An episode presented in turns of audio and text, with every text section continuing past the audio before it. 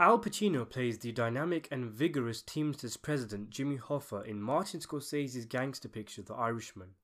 A huge chunk of the lengthy runtime of the film is dedicated to Hoffa's battles with the government during his court trials, including when a gun was pulled on him in the middle of a hearing, and of course, when he is eventually found guilty of jury tampering, attempted bribery, and fraud, and is sent to prison.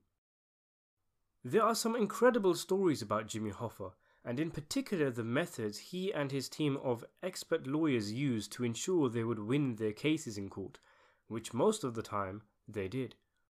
Naturally, there's only so much of Hoffa's life the Irishman is able to include, so it misses out on many of the juicy details in Hoffa's time in the courts and in the run up to his eventual incarceration.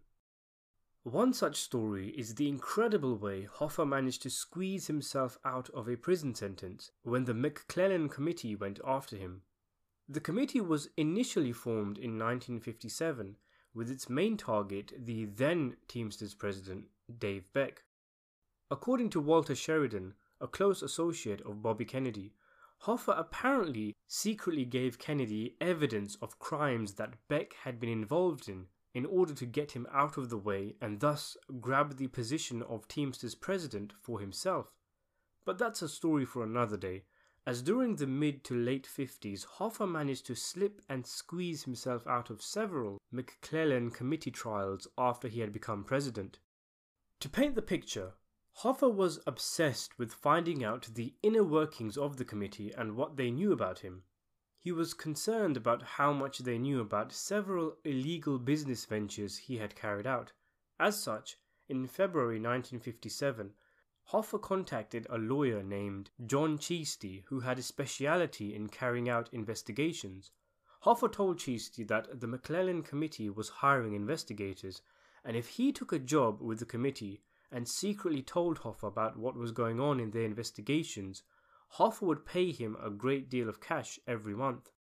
It's thought that the deal worked out was $2,000 a month for an entire year, which would total to $24,000.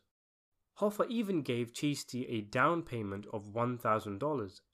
However, due to his impatience, Hoffa had not carried out a competent background check on Cheasty, who it turned out was a patriotic American and an honest man, and he immediately reported Hoffa's scheme. Bobby Kennedy hired Cheasty at the committee at a salary of £5,000 a year, interestingly, and Cheasty set up a meeting with Hoffa, saying that he had documents that contained sensitive committee information and asked for another cash payment. Of course, the meeting was being recorded by the FBI, and when Hoffa showed up near the DuPont Circle in Washington and handed £2,000 in cash whilst taking the documents, FBI agents flooded the scene and he was immediately arrested on the spot.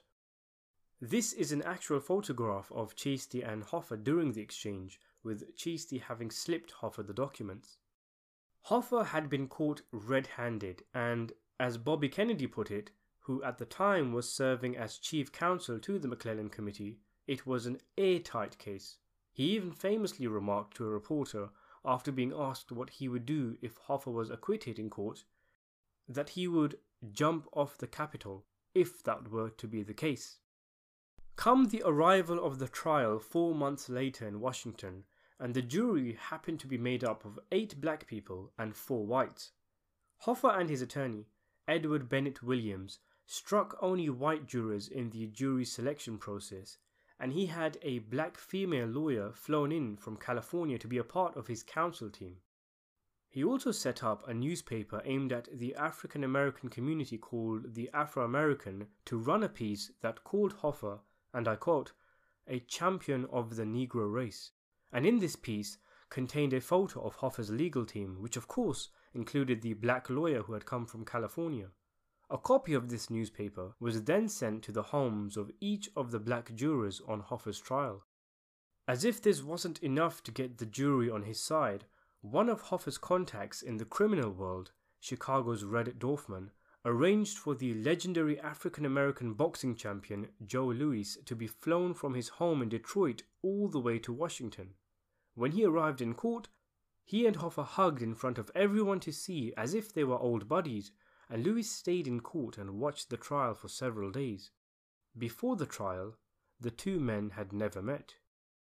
When Cheasty performed his testimony, Bennett Williams asked him if he had ever officially investigated the NAACP, the National Association for the Advancement of Colored People, a civil rights organization to advance justice for African Americans. Despite Cheasty denying this, Williams had planted the seed in the minds of the black jurors, and incredibly, as a result of the tricks and gamesmanship Hoffa and Williams had played, Hoffa was acquitted. And despite being caught red handed during a sting operation in which there was photographic evidence of his crime, he got off scot free.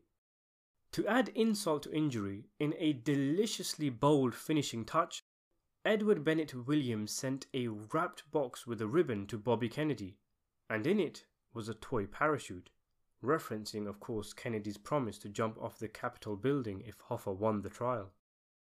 This incredible display of courtroom tactics were just some of the many dirty and dubious tricks Hoffa and his team of lawyers implemented in order to keep the Teamsters president out of prison. The information from this video comes from the book The Irishman is based off, Charles Brandt's I Heard You Paint Houses, for which I've included an Amazon link in the description below. If you want to hear more of Hoffa's legendary courtroom shenanigans, consider subscribing to the channel and thanks for watching.